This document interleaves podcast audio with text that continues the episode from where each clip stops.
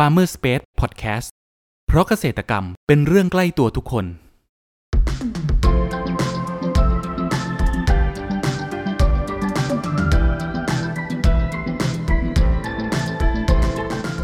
สวัสดีครับ ขอต้อนรับเข้าสู่รายการพันนานารายการที่จะทำให้คุณผู้ฟังได้สำรวจ และทำความรู้จักผลผลิตทางการเกษตรชนิดต่างๆ จากการสัมภาษณ์ผู้ผลิตไทยโดยตรง วันนี้อยู่กับผมนัทนัทพงศ์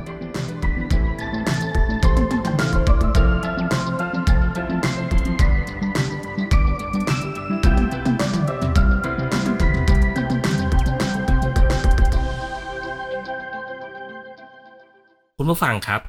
หากพูดถึงกระจับหลายคนนั้น คงเคยเห็นกันมาบ้างแล้วตามท้องถนนเวลาแล้วขับรถผ่าน เส้นสายเอเชียไปยังจังหวัดสุพรรณบุรีนะครับ กระจับนั้นเป็นพืชน้ำล้มลุก อายุหลายฤดูมีอยู่ทั่วไป ลักษณะเป็นกอรอยน้ำชอบน้ำนิ่งๆ มีรากอย่างยึดดิน และมีไหลนะครับใบเดี่ยวมี 2 แบบมีแบบทั้งใบลอยก้านยาวอวบน้ำและพองเป็นกระป๋องตรงกลางทำให้สามารถลอยน้ำได้ดี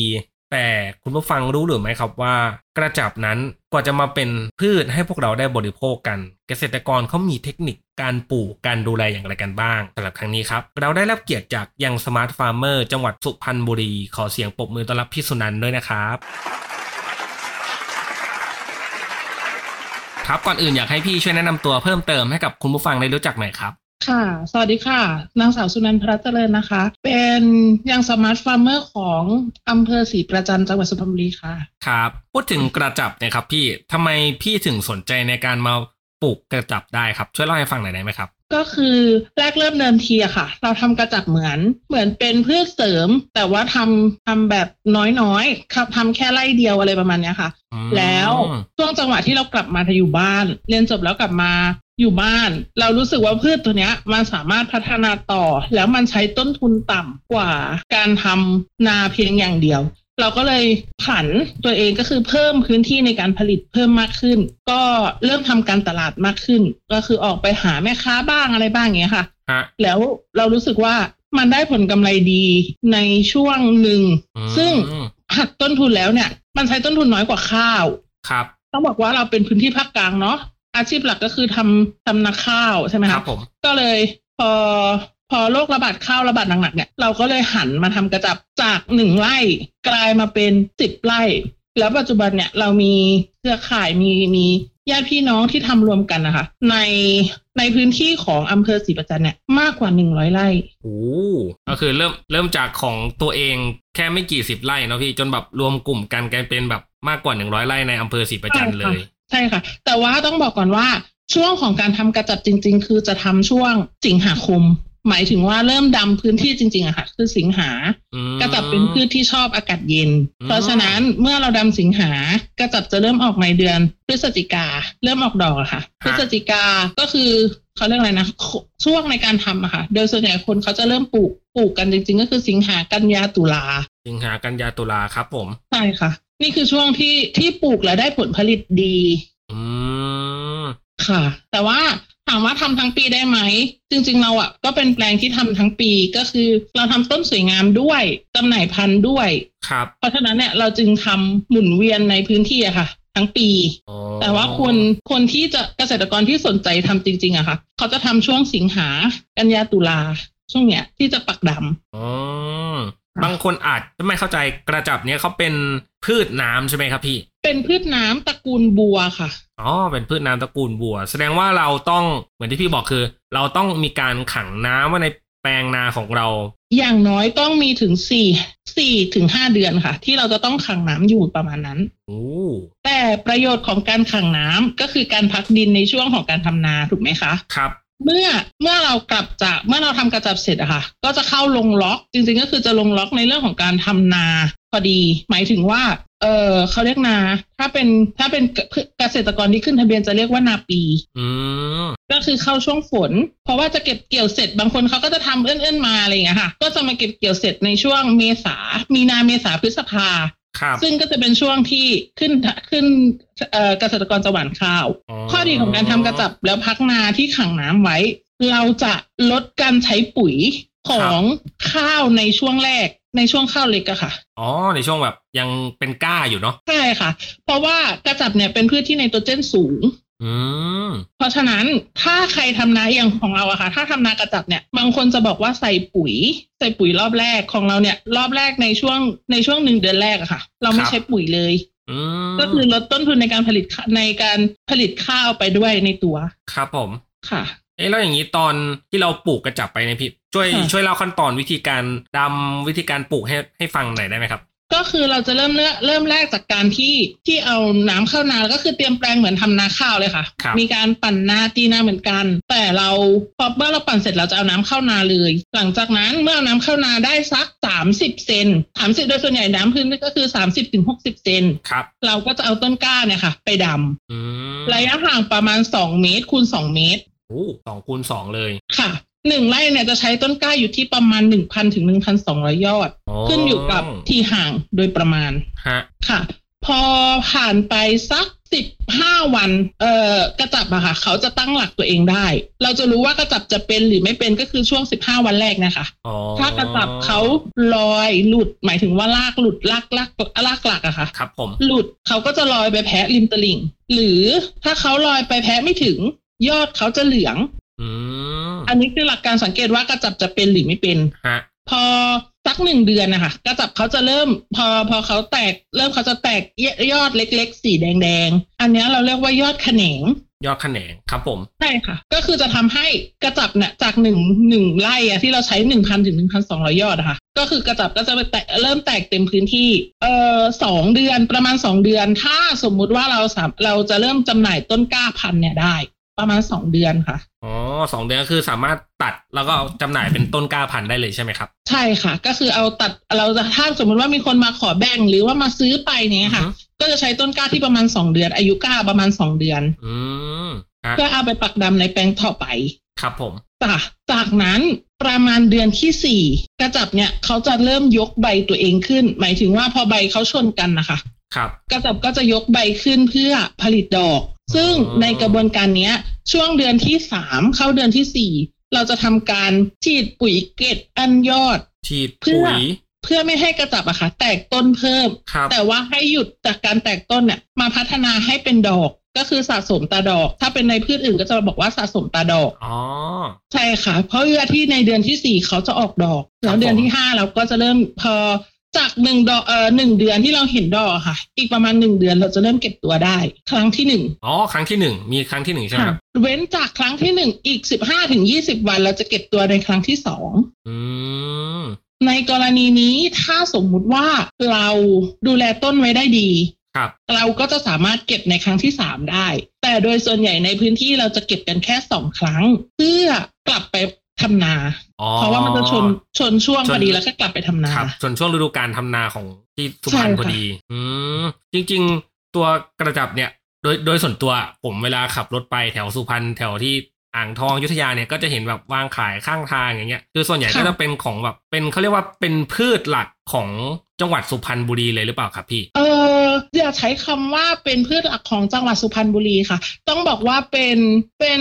ความภาคภูมิใจของอำเภอศรีประจันทร์อ๋อเพราะโดยส่วนใหญ่เนี่ยอำเภอศรีประจันทร์จะเป็นอำเภอที่น้ำไม่ขาดอืมนอกจากแห้วที่เป็น GI ของของศรีประจันทร์แล้วก็ฮะคือกระจับนี่แหละค่ะที่ที่จะคู่คู่กันจะเห็นว่าตามร้านเนี่ยจะขายคู่กันอยู่ประจำครับครับใช่ครับใช่ค่ะ อ๋อ ก็คือ แล้ว เอ๊ะ แล้วตอนนี้กระจับนี่ขึ้นเป็น GI ของของที่ศรีประจันทร์ยังครับพี่ เออเราเราต้องยอมรับว่าเราไม่ได้ทำคือเพื่อ GI ของอ๋อของของอำเภอ เหตุผลที่เราไม่ทำคือกระจับเนี่ยสามารถปลูกได้ในทุกพื้นที่ ครับอย่าบอกว่าเป็นพืชพื้นถิ่นเลยค่ะอืมที่ไหนก็ปลูกได้แต่เพียงแค่ว่าของศรีประจันเนี่ยที่ทำได้ของเราจะจะต้องบอกว่าไงอะเข้าข้างตัวเองนิดนึงก็คือ ของเราจะเป็นพันธุ์เขาแหลม เปลือกของกระจับจะบาง เนื้อจะเยอะแล้วเป็นที่ต้องการของตลาดพอสมควรค่ะอ๋อเขาเขามีกี่สายพันธุ์นะครับพี่กระจับโดยส่วนใหญ่มีสองอันสองสายพันธุ์ก็คือเขาแหลมกับเขาทู่อ๋อเขาทู่เปลือกจะหนา อันนี้เนื้อเปลือกจะน้อยเปลือกตัวบางตัวจะไม่ได้ใหญ่มากอะค่ะอืมแต่เขาแหลมจะถือว่าอยู่ในเกณฑ์ว่าตัวใหญ่พอสมควร ก็ถือว่าเป็นเรียกได้ว่าเป็นตัวอ่าสายพันธุ์ที่แบบที่ขึ้นชื่อของของอำเภอศรีประจันทร์เลยก็ว่าได้เนาะใช่ค่ะใช่ค่ะอ๋อแล้วคราวเนี้ยพอเก็บผลผลิตแล้วเนี่ยครับ ส่วนใหญ่แล้วตัวกระจับเนี่ยนอกจากเขาเอาไปต้มกินหรือว่าไปทำอะไรอย่างเงี้ยมีสามารถไปปรุงอาหารเป็นอย่างอื่นได้อีกไหมครับพี่ จริงๆก็คือเนื้อกระจับอะค่ะเมื่อแกะแล้วเนี่ย สามารถเอาไปทำขนมได้ หมายถึงว่าเอาไปเชื่อมแล้วทานเป็น เอ่อเขาเรียกอะไรน้ำแข็งใสอ๋อเอาไปแกงบวชเหมือนกล้วยฮะค่ะ แล้วก็เขาเอาไปทำไส้ขนมเปี๊ยะได้ด้วยไส้ขนมเปี๊ยะโอ้อันนี้แบบไม่เคยได้ยินเลย แล้วก็ถ้าเป็นอาหารคาว สามารถเอาไปในเรื่องของการตุนตุนยาจีนอืมตุนเครื่องยาจีนนะคะแต่เพียงแค่ว่าเราปกติเนี่ยถ้าคำว่าตุนก็คือใช้เวลาระยะระยะเวลานะพอสมควรถูกไหมคะหนึ่งถึงสองชั่วโมง แต่ว่าอันเนี้ยคือคนที่เขารับเราไปแล้วไปตุนยาจีนนะคะเขาจะเคี่ยว เคี่ยวเครื่องยาจีนก่อนแล้วก็ค่อยเอากระจับไปใส่อ๋อ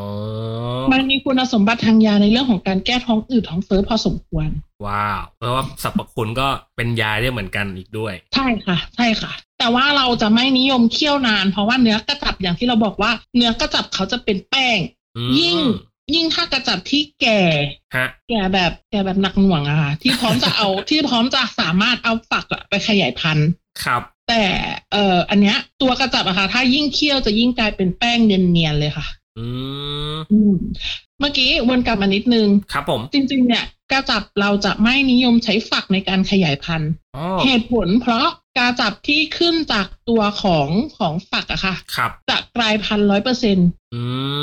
มฝักไก่ที่เป็นพืชเศรษฐกิจอะค่ะ มันจะทำให้มันกลายเป็นวัชพืชในนาเราฮะมันจะ ตัวเล็กตัวเล็กลอ้วงนเลยเนอะค่ะ ตัวเล็กแล้วไม่มีเนื้อครับ อืมก็เลยก็เลยไม่นิยมขยายพันธุ์ด้วยฝัก แต่ถ้าเราจะเอาไปปลูกแบบสวยๆในบ่อ เป็นอาหารปลา อันเนี้ยได้ เพราะว่ากระจับที่แตกจากฝักอะค่ะ จะโตเร็วกว่ากระจับที่ต้นที่มาจากต้นอ๋อส่วนใหญ่เหมือนก็เหมือนที่พี่ธนันบอกตอนแรกก็คือ เราจะปลูกไปประมาณสองเดือน แล้วก็นำส่วนเนี้ยไปใช่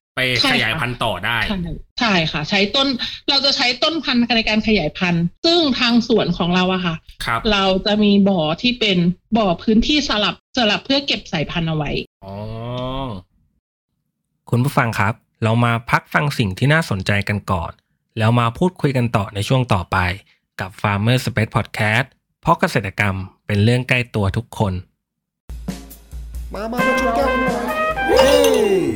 ไม่เจอกันสนานเลยอะช่วงนี้เป็นไงบ้างวะ ธุรกิจผู้เองสองคนเนี่ยเออ ของข้าก็ช่วงนี้ลำบากหน่อยวะแต่นี่ข้าเพิ่งได้ของดีมา นี่ไม่ธรรมดานะเว้ย เกตชัยโย เขาว่าช่วยโชคลาภขาขายดี เขาหากันให้ควั่กไปหมด ถ้าสนใจอะติดต่อข้าได้นะเว้ย แล้วเอ็งล่ะ ได้ข่าวว่าช่วงนี้เอ็งจัดการออเดอร์ผลไม้ให้ลูกค้าได้คล่องเลยนี่ เอ็งมีของดีอะไรปะวะ ข้าก็ไม่มีของดีอะไรหรอก ข้าแค่มีตัวช่วยที่ดี ตัวช่วยอะไรตัวช่วยอะไรวะวะ ก็ตัวช่วยอย่าง Cropper ที่ช่วยจัดหาผลผลิตทางการเกษตรไง เดี๋ยวอย่าบอกนะว่านี่คือโฆษณาใช่ไหม ใช่แล้วนี่คือโฆษณาต่อเลยแล้วกัน Cropper ระบบที่ช่วยจัดหาผลผลิตทางการเกษตร ช่วยวางแผนการจัดซื้อ และยังสำรวจราคาผลผลิตจากเกษตรกรทั่วประเทศได้อย่างสะดวก มีประสิทธิภาพทำให้ธุรกิจราบรื่น โดยไม่ต้องพึ่งสิ่งศักดิ์สิทธิ์ใดๆ สนใจติดต่อให้ Cropper ช่วยจัดหาได้เลย โทร 093 317 1414 ย้ำ 093 317 1414 อย่าลืม เรื่องจัดหาผลผลิตไว้ใจ Cropper อต้อนรับคุณผู้ฟังเข้าสู่ Farmer Space Podcast ในช่วงครึ่งหลังนี้นะครับ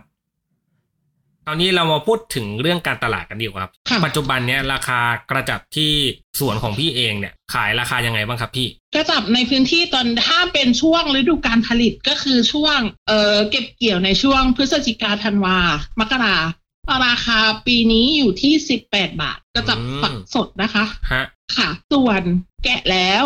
ราคาอยู่ที่ 120ถึง150บาท อ๋อ มีทั้งแบบปากสดแล้วก็มีทั้งแกะด้วย ใช่ค่ะ แกะทะแกะพร้อมทานนะคะ อ๋อ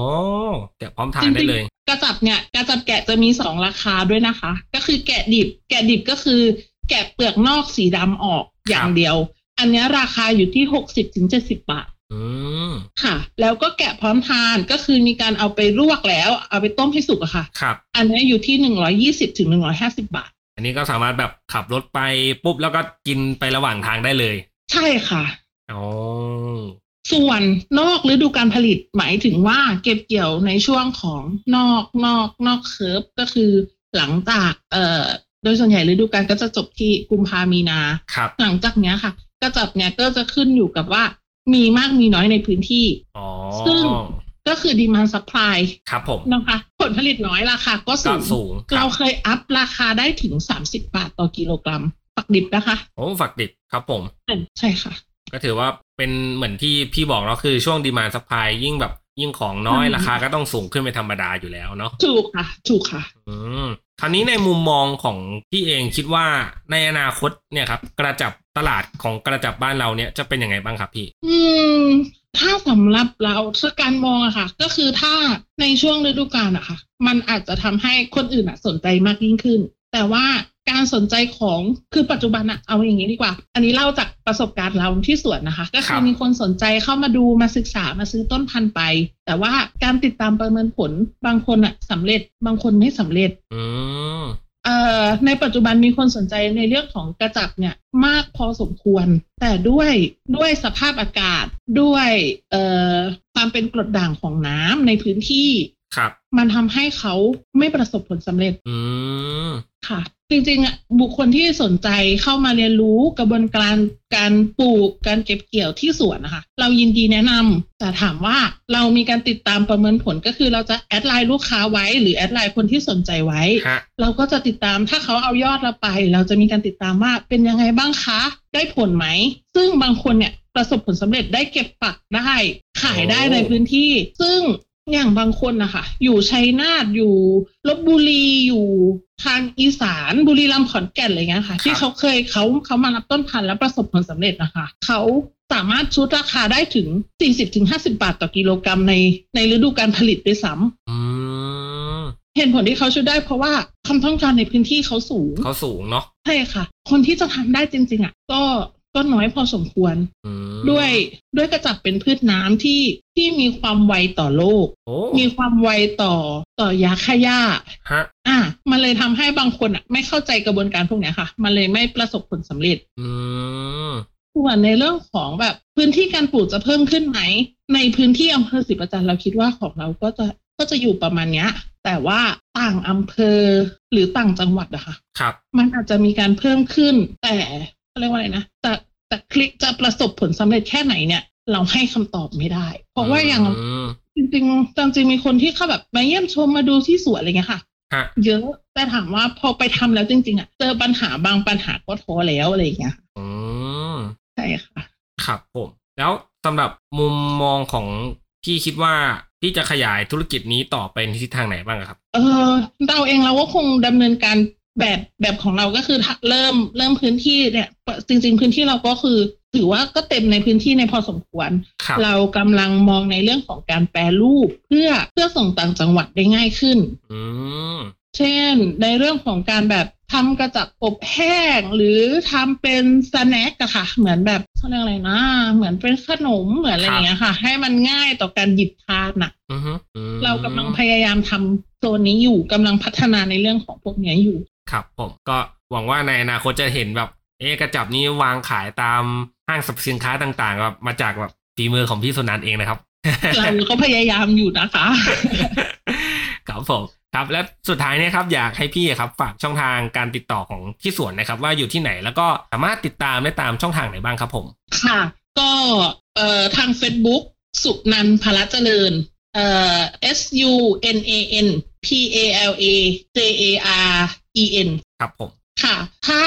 เอ่อเบอร์โทร 0 8 7 1 6 6 2 9 3 1 add Line ด้วยเบอร์นี้ได้เลย ครับ หรือถ้าอยากจะเข้ามาชมที่สวน พิกัดก็คือ บ้านสวนลุงออดตำบลศรีประจันอำเภอศรีประจันจังหวัดสุพรรณบุรีค่ะ อืมครับผมโอเคครับครับ คุณผู้ฟังวันนี้นะครับ พวกเราก็ได้รับฟังสาระความรู้และเทคนิคต่างๆนะครับ เกี่ยวกับการเพาะปลูกกระจับนะครับ ตั้งแต่การ ดำปลูกการดูแลระหว่างปลูกจนกระทั่งเก็บเกี่ยวและขายกับผู้บริโภคอย่างพวกเรา หวังว่าจะเป็นประโยชน์กับคุณผู้ฟังไม่มากก็น้อยนะครับสำหรับครั้งนี้ครับขอบคุณพี่สุนันท์Young Smart Farmer ประจำจังหวัดสุพรรณบุรีขอบคุณมากนะครับ สวัสดีครับ สวัสดีค่ะ